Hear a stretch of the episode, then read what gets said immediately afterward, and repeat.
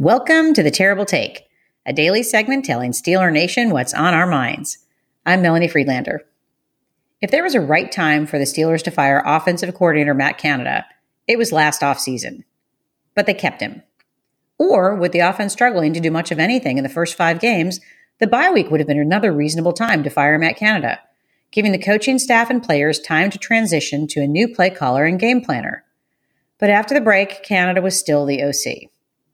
And just when you think the Steelers will stick with Canada until his contract expired and you're resigned to the endless punishment of predictable play calling and averaging less than one passing touchdown per game, it wasn't Adam Schefter or Ian Rappaport or even Jay Glazer with the breaking news last Tuesday morning. It's just a formal announcement from the Steelers' social media account that Matt Canada had been relieved of his duties. Yes, that miserable thirteen ten loss to the Browns was a major factor, a game that flipped the division ranking for the two teams. And yet that alone couldn't have been the tipping point. There is no doubt in my mind that whether it was head coach Mike Tomlin or team owner Art Rooney the Second who made the call, the players were the ones that forced them to pull the trigger. Not one of the members of the fifty-three man roster or the practice squad criticized the offensive coordinator directly, not in media sessions or after practice or on their Twitter or I G pages, but they got their message heard loud and clear. Chukwuma Korfor may have paid the highest price, getting benched after speaking negatively on the sidelines about calling the same run plays in their twenty ten Week eight loss to the Jaguars. Rookie Broderick Jones has played well in his first three starts after taking over at right tackle, making it unlikely that Chucks will start again, barring injury. In his post-game interview last Sunday, Najee Harris made his point clearly as much by what he didn't say.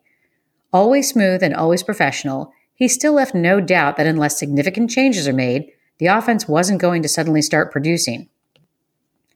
And then there was Deontay Johnson, visibly upset and frustrated on the sidelines during that loss to the Browns last week, a game where he and quarterback Kenny Pickett couldn't connect, often due to miscommunication. Johnson was reportedly pulled away from a coach on the sidelines and then had an animated discussion with Tomlin.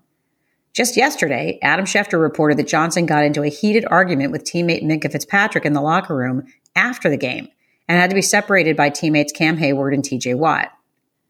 Fitzpatrick is the most cerebral player on the defense, and he has to understand how bad and predictable the scheme is for his teammates on the offensive side of the ball, but he must have taken issue with Johnson's airing of his frustrations.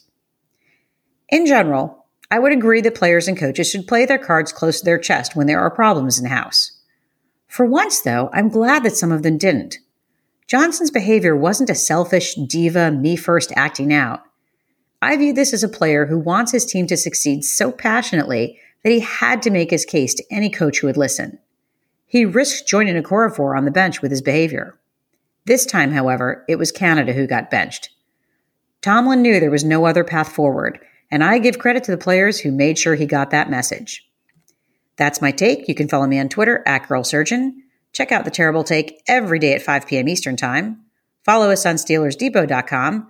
And check out The Terrible Podcast with Dave Bryan and Alex Kazora every Monday, Wednesday, and Friday.